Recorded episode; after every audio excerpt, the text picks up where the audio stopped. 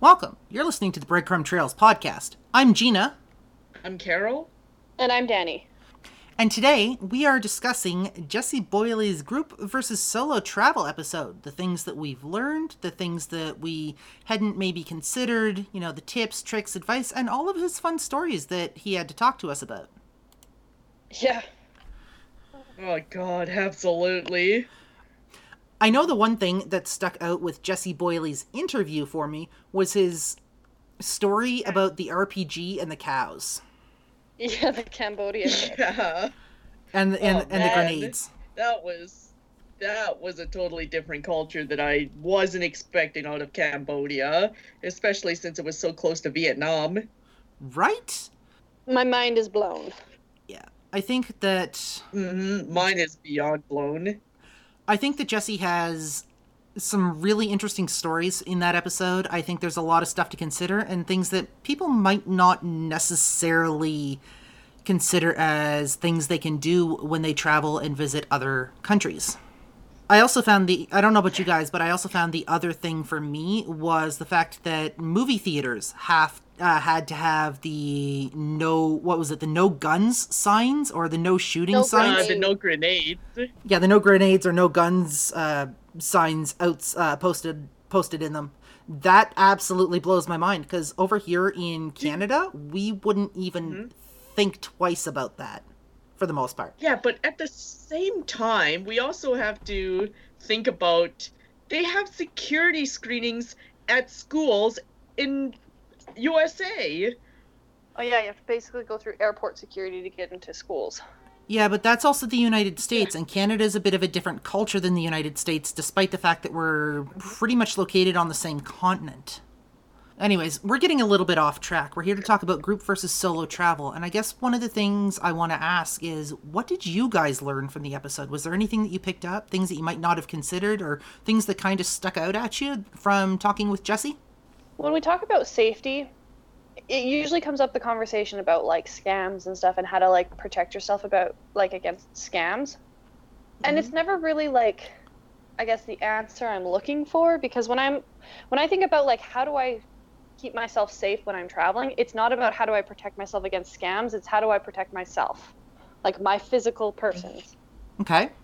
And I'm getting the impression, because the people we've talked to have been like about this have been generally men, and their reaction is scams, and I'm like, as a female traveler, I'm not worried about scams, I'm worried about myself. Okay, just to kind of expand on that idea a bit, then maybe it would be an idea for us to bring in a woman and talk about their experiences on group versus solo travel at some point later on down the line.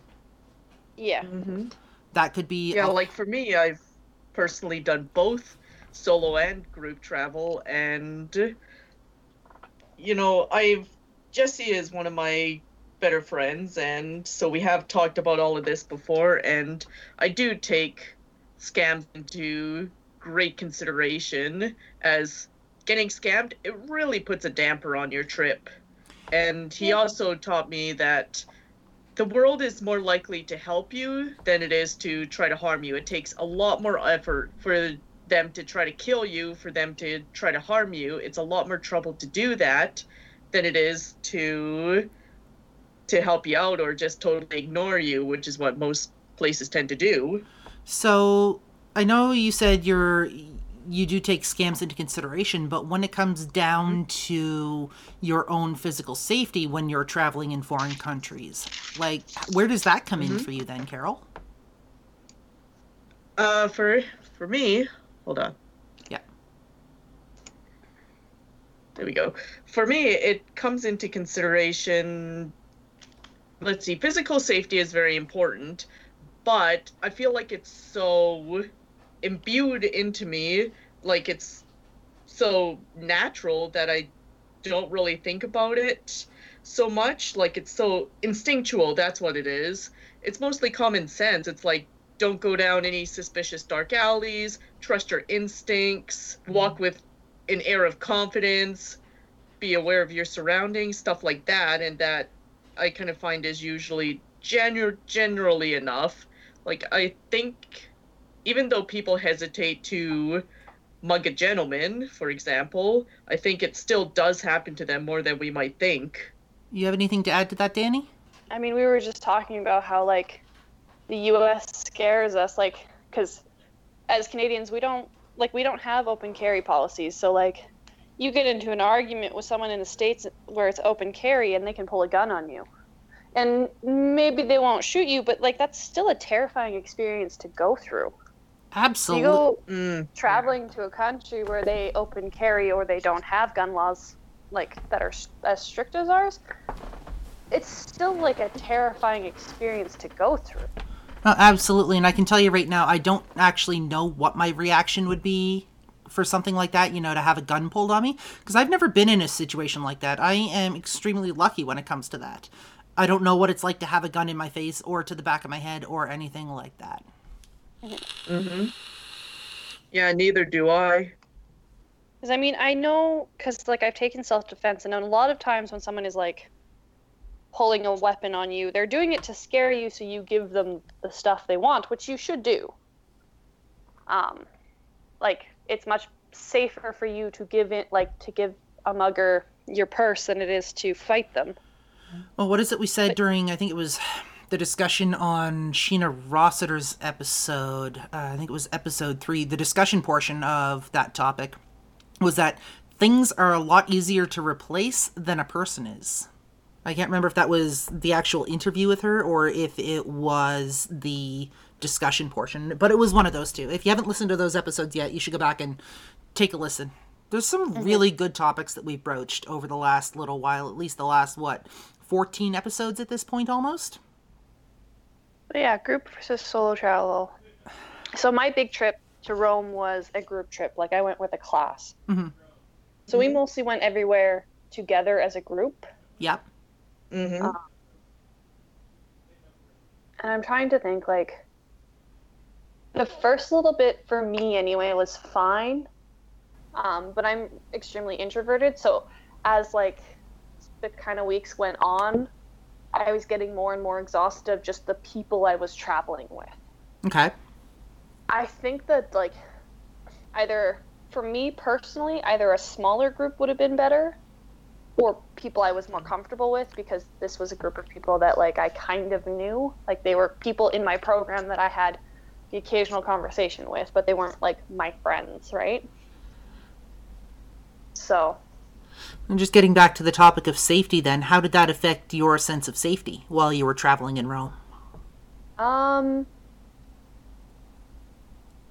never was really worried about myself. Being in the group, I was worried about the people that were not as intimidating as me. So there was one girl in the group who, like, I take on, like, a mothering role when I'm in a group of people. Yep. Like, I make sure everyone's taken care of. I make sure everyone's okay. You're the mom friend. I'm the mom friend. Yeah. And she was very, I want to say soft to describe her, but, like, very passive and meek and shy. So when people came up to her and were, like trying to harass her or get her to buy things or, like, fall into scams, I could be that person to be like, okay, you need to fuck off now. Like, I can do that for other people. I have a harder time doing it for myself. That's fair. Yeah, so I'll talk on my end with the safety in numbers versus...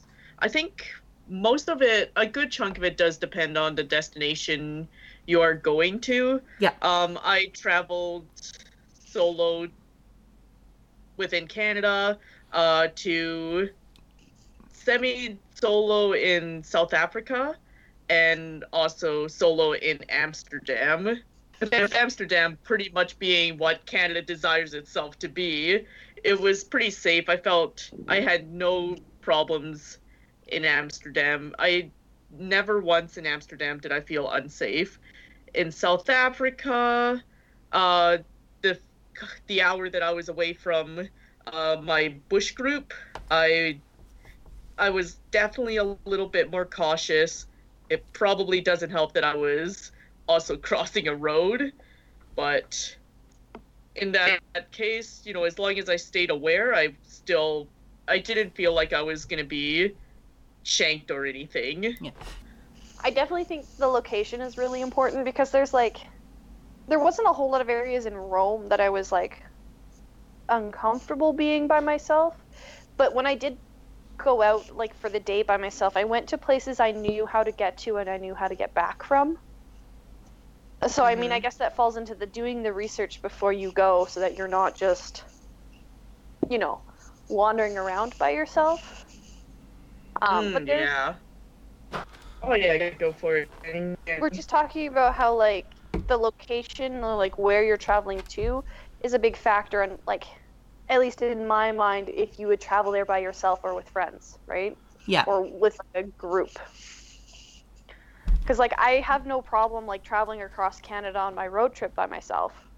But I also have friends halfway, like, at the halfway point that I can, like, meet up with. I can always be in contact with my family or with someone, right? Yeah. Because I'm still within my own country. Yeah. I know there's, like, kidnappings and sex trafficking in Canada. Like, that's not a secret. But I'm much more comfortable with the idea of it in my own country than I would be if I was traveling even to the US. I think a lot of that has to do with the fact that your own country, you see your own country a little differently than you see countries that you don't actually live in. You're comfortable in your own country. You know what to expect. For the most part, you know, the general customs, the general ways of life that people live. It might take a bit of adapting region to region.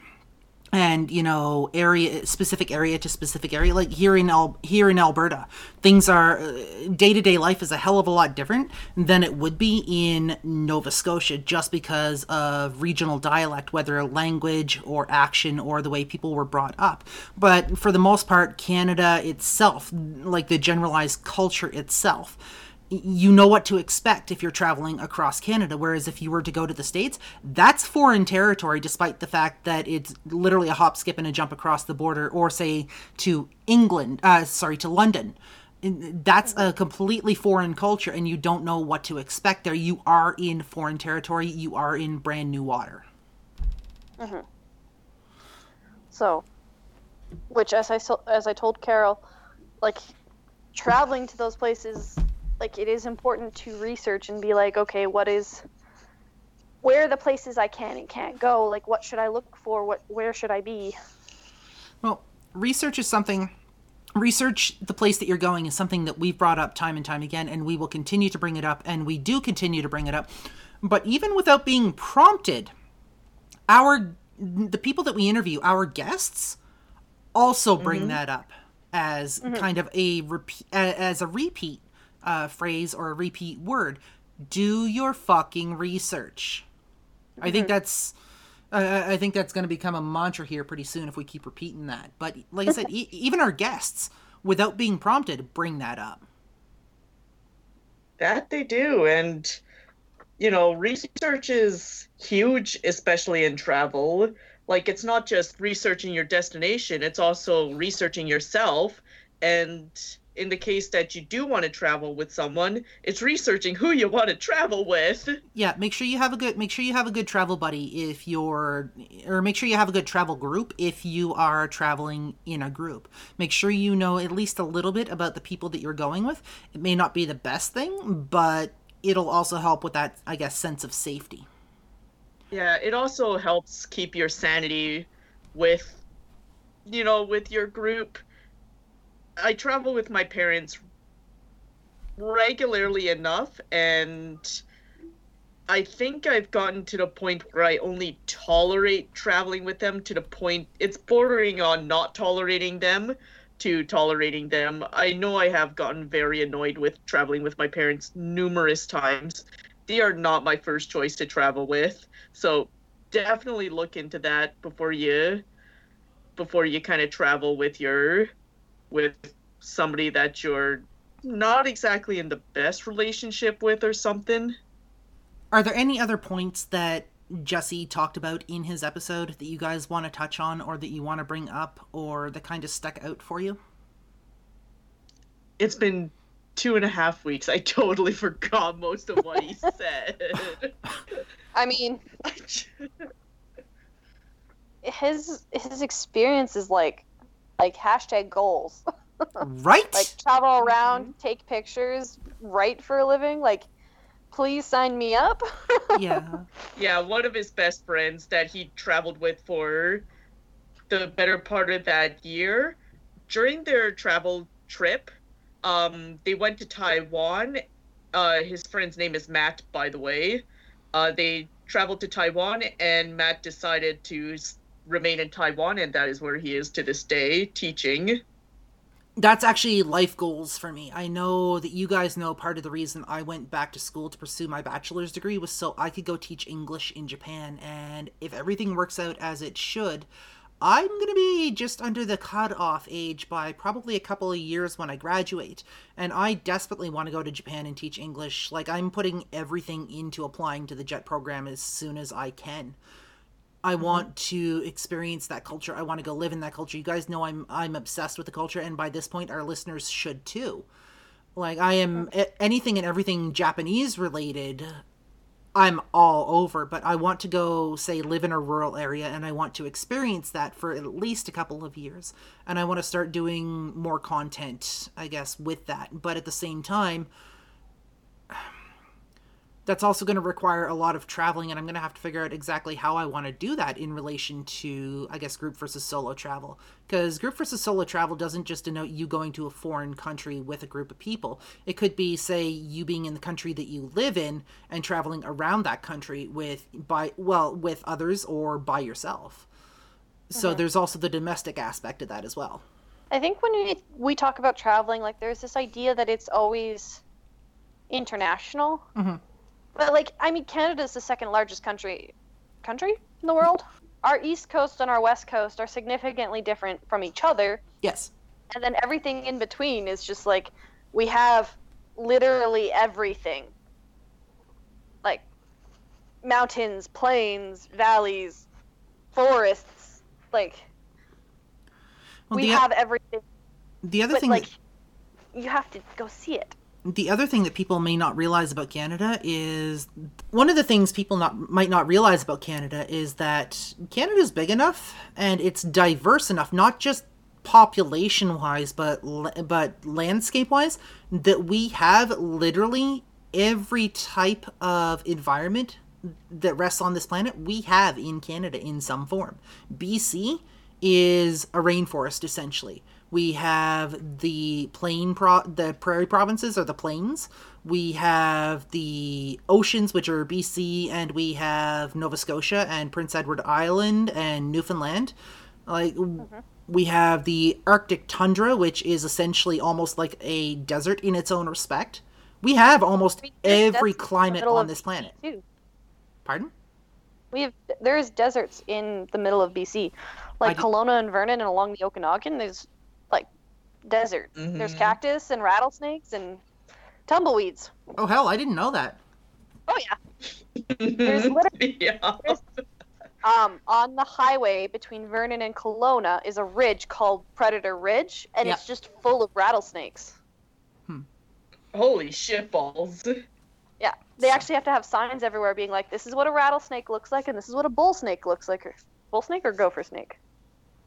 They look very similar, but they just have some distinct different features. We used to camp there all the time. I do need to ask, just on a slight tangent here, can I bring one home for a pet? No. Oh. It is considered a provincial park in BC, and you're not allowed to take anything out. Damn it. I want a snake for a pet. But yeah, back to... They're actually really interesting creatures. What else do we need to talk about in this episode for the whole group versus solo travel thing? Combating loneliness. If you're going solo, that feeling of freedom, finding the right people to travel with, and motivation to do stuff if you're alone / with other people. Right, that's my list. Why don't we touch on a few of those? Traveling in a group and traveling solo depends on where you're going, how long you're going to be gone, your type of personality, and the personality of the people you want to go with. Mm-hmm. Like, I think you need to, it's not just like, I'm going to go do this. Like, you actually have to consider yourself and do, like, because, like, if I sit down and think about, like, all the people I know, all of my friends, all of my family, and I have to pick one of them to go travel, like, to take on me on my 2-week road trip. Yeah. And I'm seriously, like, I'm sitting here going, no, I'm going to get tired of you after 3 days. No, I'm going to get tired after you, like, after, like, 2 days. No, I can't spend, like, I can't be in the car with you for that long. I'm literally like, nope. Which is part of the reason I'm doing this by myself. I know when I go on a road trip, I am like, so I've driven from Edmonton to Winnipeg, and I've also and back, and I've also driven from Edmonton to Vancouver and back, and those are not short trips. I think they're, with rest breaks, they're minimum somewhere between 15 and 21 hours, give or take, depending on how long you rest for and whether or not you keep it all in the same day or split it up into 2 days. And I've proven to myself that I can do both of those trips at least one way in a single day. But when I go on road trips, I tend to be fairly picky who I take along with me, because I'm stuck in a car with them for hours on end, and I'm usually the one driving. So driving itself for long distance takes a lot out of you. It takes even more out of you when you have somebody in that car that you don't get along with. Yep. Oh, and then, like, God. You have to plan, like, what you're going to do and, like, where you want to go and what you want to see. And if those, like, the person you're traveling with doesn't want to see those things, like, I guess you could go to a town, like if you're on a road trip, you could go to a town and be like, okay, I'm going to go to the museum and you're going to go to the zoo or to something, right? Yeah. And you can do your own thing for the day and then come back and then go to your next town. But, like, I mean, traveling does take a lot of energy and effort, but, like, that seems like a lot of added effort that I don't want to do. Yeah, I know when I'm driving. So the reason that I do road trips is, or at least when I had the car, when I had the ability to use the car, is for me, it was a form of being able to relax. It was a way of me being able to blow off some steam and get away from my normal day-to-day stuff. We'd like to apologize. We had some internet issues, and it took a fair bit of time for us to get back to do the recording with all three of us here. So we can't actually remember where we were in the discussion, and we apologize if we've left that topic kind of high and dry, but for what you guys hear versus where we are in our discussion here for the recording has been, it's going to be quite a different amount of time. So once again, we apologize, and we're just going to continue on for the rest of this episode, provided no other issues happen. So, Carol, back to your list. Yep. All right. So safety in numbers, ? Combating loneliness, that feeling of freedom you get when traveling, finding the right people to travel with, and that motivation if you're traveling alone. I guess let's go with combating loneliness. Mm-hmm. What kind of comments do you guys want to make on that? Well, I can tell you kind of what I've planned to do on my road trip to combat loneliness. So, like, and it also ties into safety. So I'm gonna contact, like, my family and let them know how things are going, and I'm also going to be recording my trip. My car also comes with OnStar. Mm-hmm. So, and you buy, like, minutes for that. So I'm going to buy my minutes for that. And then if I get into an accident or something and I need to contact someone, I can use the OnStar in my car. Yeah. I know for me, so when I did my trip because I had people in the car with me from Edmonton to Vancouver. When I went from Edmonton to Winnipeg, it was just me in the car and a literal, like, bag of snack foods. I'd stop every couple of hours. But one of the things that I did was I actually loaded myself up with about 2 weeks worth of podcast episodes. And at that point I was listening to audiobook podcasts, and I'd listen to those, you know, one after the other to help combat that loneliness. It was almost like there was somebody else in the car with me. But one of the things I also did for safety was, despite the fact that I was paying for minutes and data because I was outside of my service area, at that time I was using Freedom Mobile, which is a thing here. mm-hmm. I was outside my service area and I was paying for that, was I would upload photos, I would upload social media status messages, and I would actually call certain people and keep in touch with them for the entire way. Mm-hmm. And let them know that I was doing fine. That way, if I lost contact for a certain amount of time, they would know that something was up, and hopefully they would be able to get the cops to trace the GPS on my phone. Yeah, like, for me, it's not that much. It is a good option, yes, but the main thing is I don't like it when you hide behind your phone. I know hiding isn't quite the right term, but when you hide behind your phone so much. When I was staying at a hostel in Amsterdam, I know it's one of those great hostels where you get your own little pod or your own little room, but I would sit in the common area and I kind of noticed that everybody was in their own little corners, glued to their laptops, to their phones, and nobody was really talking to each other. And I was like, dude, what the heck? This isn't what I envisioned. And after a while, after like a couple of days, I was like, you know, just sitting here isn't going to make anything happen. So that day at breakfast, I just sat, ate my apple. Somebody walked by and my chair was about the only open one, and this gentleman asked, hey, can I sit here? And I'm like, or he's like, are you using this chair? I'm like, no, I'm not, but if you want to sit here, by all means, I'm always up for a conversation. I don't bite.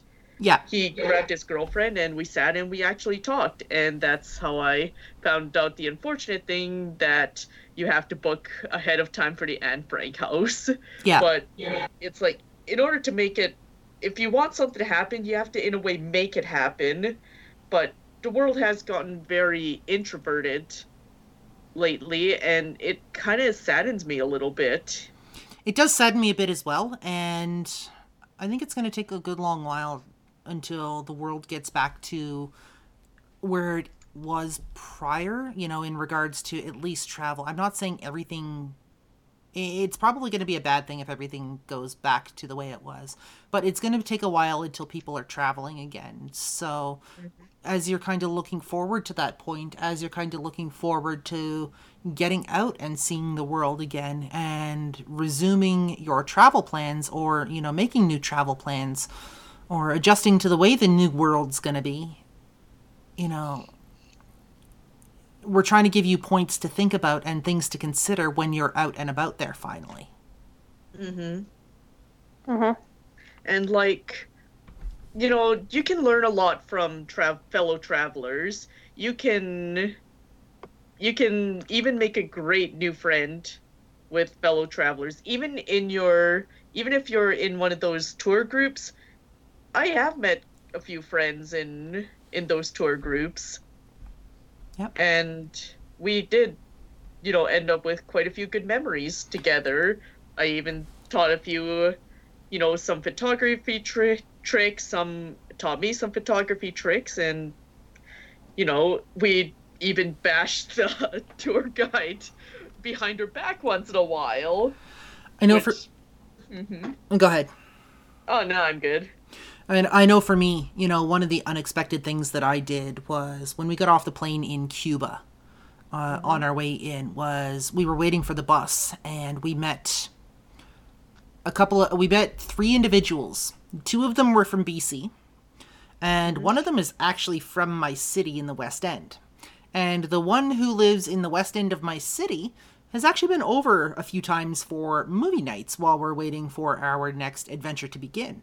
And we've started trying to develop a friendship that way. So even coming back, like, you never know where people are going to be from. People are going to have cool stories. You're going to meet all sorts of interesting people. But not just that surprise. If you happen to make a friend, you know, develop that friendship. If you're both amicable to it, listen to their stories, because everybody's got different stories. No two people are going to have the same type of stories when it comes to travel. And even if it's, you know, a lighthearted story, even if it's one of those things that or even if it's one of those stories that makes you laugh just because of the absolute hilarity, pay close attention to it, because I think that even those types of stories have some really valuable lessons to teach. And in a way, even those, like, even on the street, you do run into people that you can kind of converse with a little bit. When I was in Amsterdam, I was trying to find ice cream, and there was a sign that was in Dutch, and at the time I didn't know a lick of Dutch, which I will get to the language thing in a bit. And this gentleman was walking by as I'm pulling out Google Translate, trying to take a picture of this sign, and he asked something. I forgot what it was. I think it was, "Can I help you with anything?" And I told him, "Oh, I can't read this sign. I only speak English." And he said, "Oh, I can speak a little bit of English. I can help you translate." And he translated the sign as, because it had a hot summer and we're hitting winter, we ran out of ice cream for the rest of the year. Sorry. And even when I was exploring Amsterdam, I ran into quite a few people on the streets who we just conversed with. Sometimes it was a bit of a struggle without my knowledge of Dutch, but most of them did know English, which was not really surprising, but surprising in a sense. So would you say the point that you're trying to illustrate then is that group travel isn't necessarily just about the people that you travel with, but about the people that you meet on the way and on the journey and the paths that you cross, even if it's just for like 30 seconds, those paths that you cross while you're there on that journey? Yes, like that is the perfect way of putting it. I just didn't have the words for it, and Gina just put it into perspective. I have a talent for doing that most sometimes, apparently. I mean, there are times where words fail me, but every once in a while I have my moments. Mm. Danny, would you like to add anything to that? I mean, I guess finding friends along the way will combat that loneliness. Yeah. I guess I never really thought of it, because, like, I mean, when it comes to strangers, I'm pretty shy until you get to know me. That's fair. And then I'm weird. I know you didn't. I know when you and I first met, you didn't really say much to me until, you know, we'd either hung out or, you know, been in the same kind of space for the first few encounters. So, like, I'll be polite and I will talk to people, but like. Yeah, it takes me a little while to get comfortable with strangers. Yeah. Mm-hmm. Yeah, and another thing that Jesse also kind of had in his stories is while he was on the Camino de Santiago, he had connections in the French group because he knew French, and he also had connections in the Korean group because he knew a little bit of Korean. And if you know multiple languages, if you can, take advantage of it, because it does get you pretty far, since I have actually bonded with people through my very, very terrible knowledge of French. Well, not just that, but you can also help when you speak multiple languages. Just touching back on episode 4 and 5, language. Being able, just to rehash a point that Shelby made, is that if you know multiple languages, if you know more than one language, you know 2, you know 3, you can bridge gaps for people. And I'm brought mostly to thinking of Shelby's time at the kiosk, at the train kiosk in Japan, when she was trying to get through and take the train, and there was this guy who didn't know a lick of Japanese. The attendant didn't know a lick of English. She stepped in and translated for them, and she got that situation resolved. The attendant was grateful. The passenger, the to-be passenger, was grateful. You can bridge gaps. You can solve a lot of problems just by having that innate knowledge. Oh, absolutely. Since I ran into that in South Africa, since the majority of my camp was French, and there was one American, and he was trying to explain to one person what he did as a summer job, and he knew that I spoke marginal French, and I was walking by to get some water, and he's like, "Hey, can you help me out here? Like, I don't know what the word for amusement park is." And I know it's in terrible French, but I said, "Parc d'amusement," which the French woman looked at me and was like, "Parc d'attraction." And he was able to bridge that gap, and I listened in, and all was fine. Does that literally translate to attraction park in English? Yeah, pretty much. Huh. Since he wanted to ask, like, what is an amusement park, because he worked as a photographer in an amusement park. Yeah. And thank God I didn't have to translate "Prenez la photo dans les enfants," because I'm pretty sure that was totally wrong. Go ahead. Yeah, but just even translating that one word, they were able to communicate a lot better. And there's also the thing where if you're in a place where people are speaking other languages, mm-hmm.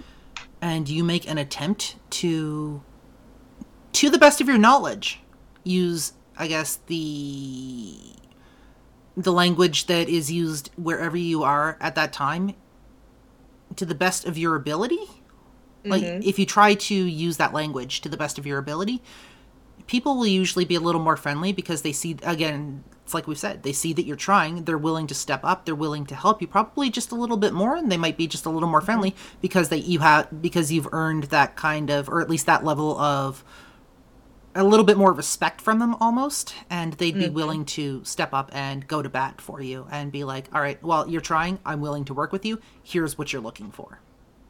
Oh, yeah, yeah.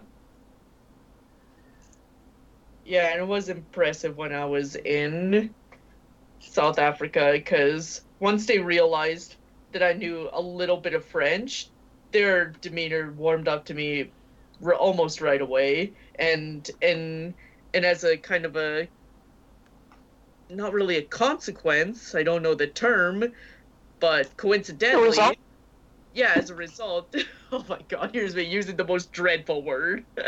They actually opened up to the American and the Gibraltar woman, and suddenly they weren't just conversing amongst themselves, they were actually conversing throughout the whole group.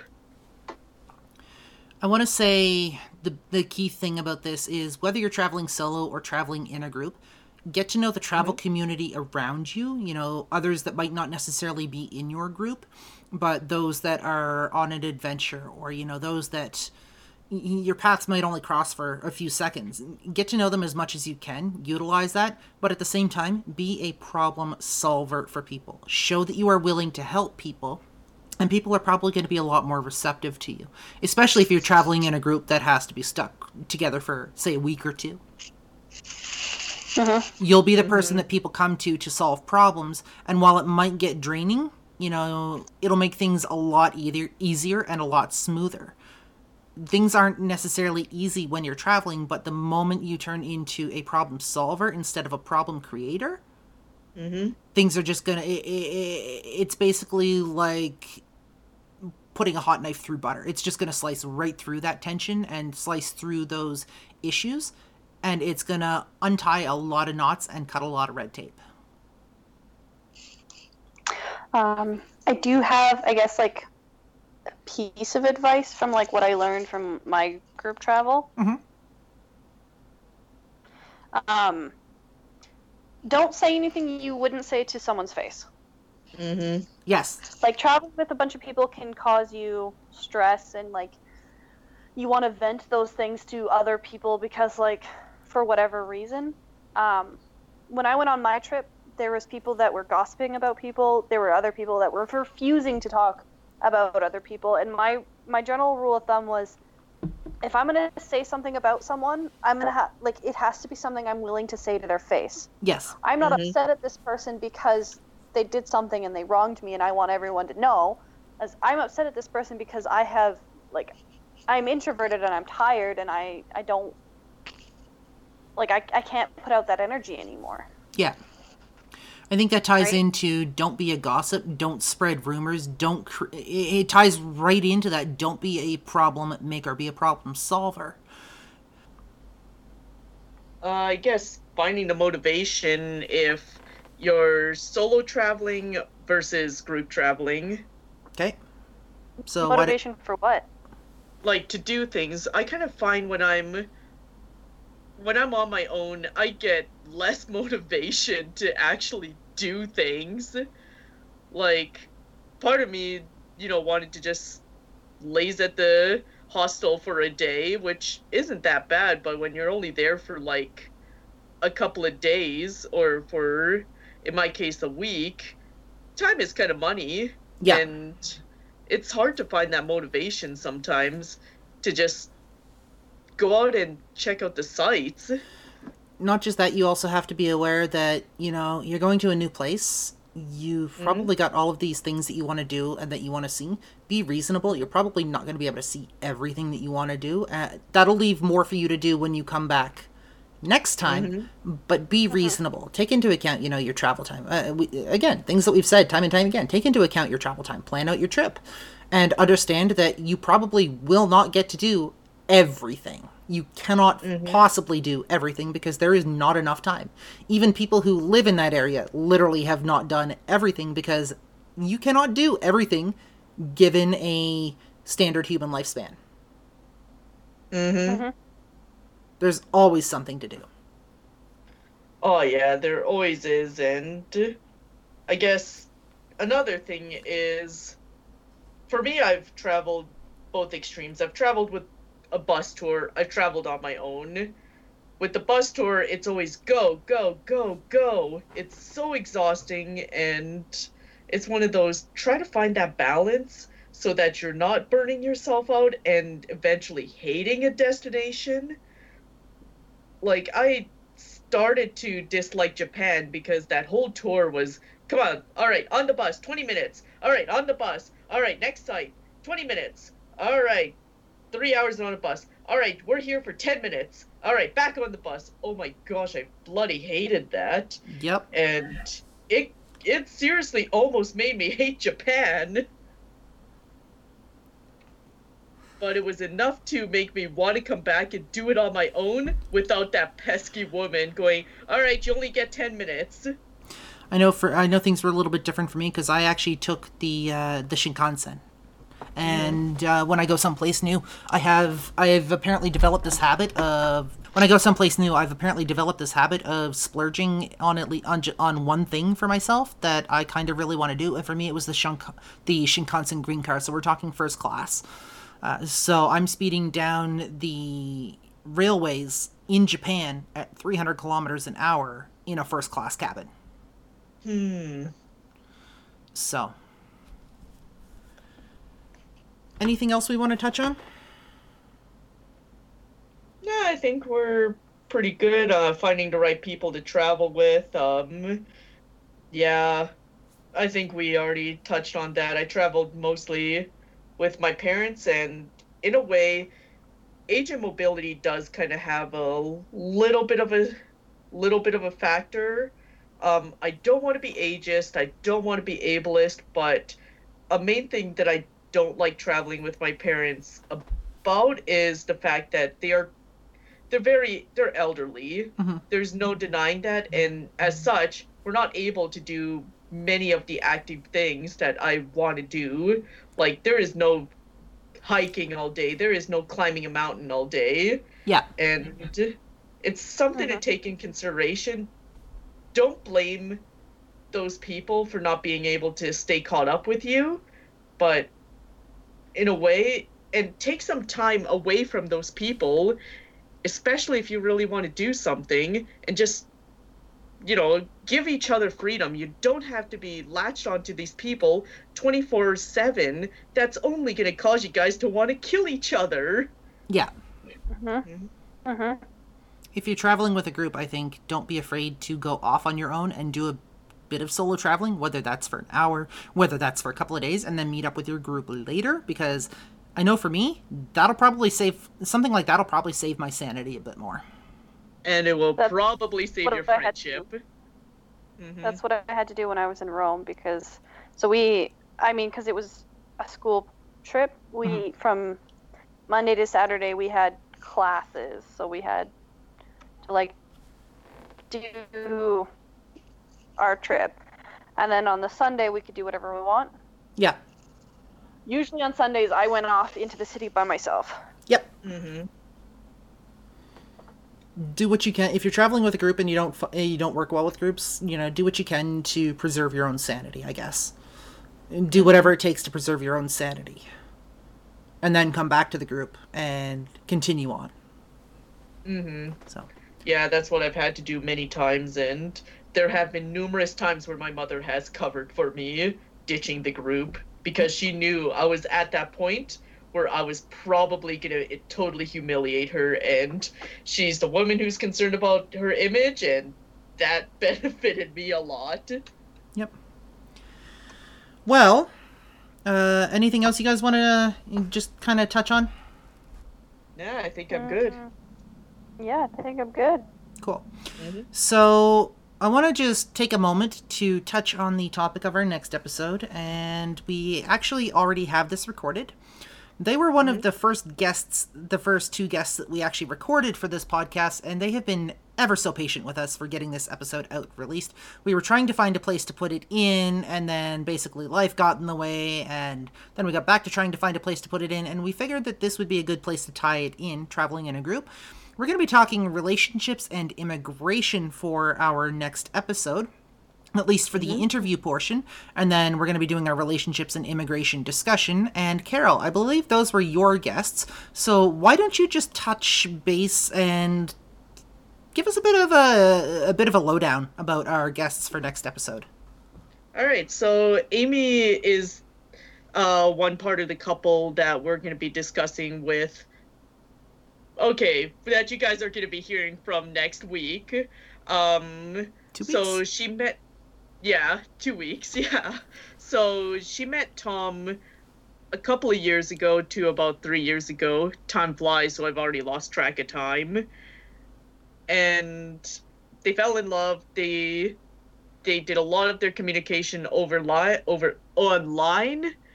Okay, they did a lot of their communication online, and eventually they decided to have this relationship become more serious. Eventually they got married, and Tom immigrated to Canada from the UK. And the next episode we will be talking about the relationship, what really worked for them, how they overcame the difficulties of doing a long-distance relationships, and the process of immigration. Things have changed a lot since we recorded this episode. We will be updating people with what's going on with a tidbit at the end. Why don't we leave that actually for our discussion portion? We record that episode with the understanding that it was ages ago that we recorded it, and then do the update portion during the discussion, part of that topic. Oh yeah, absolutely. Sure. For sure. So. Mm-hmm. Right. Well, with that in mind, and next episode we'll be talking, I guess, with Amy and Tom.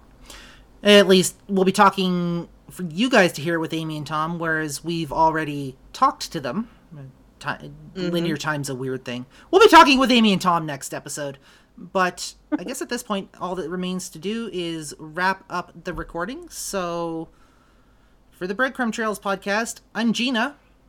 I'm Carol. And I'm Danny. And we'll see you guys on the Trails of Life.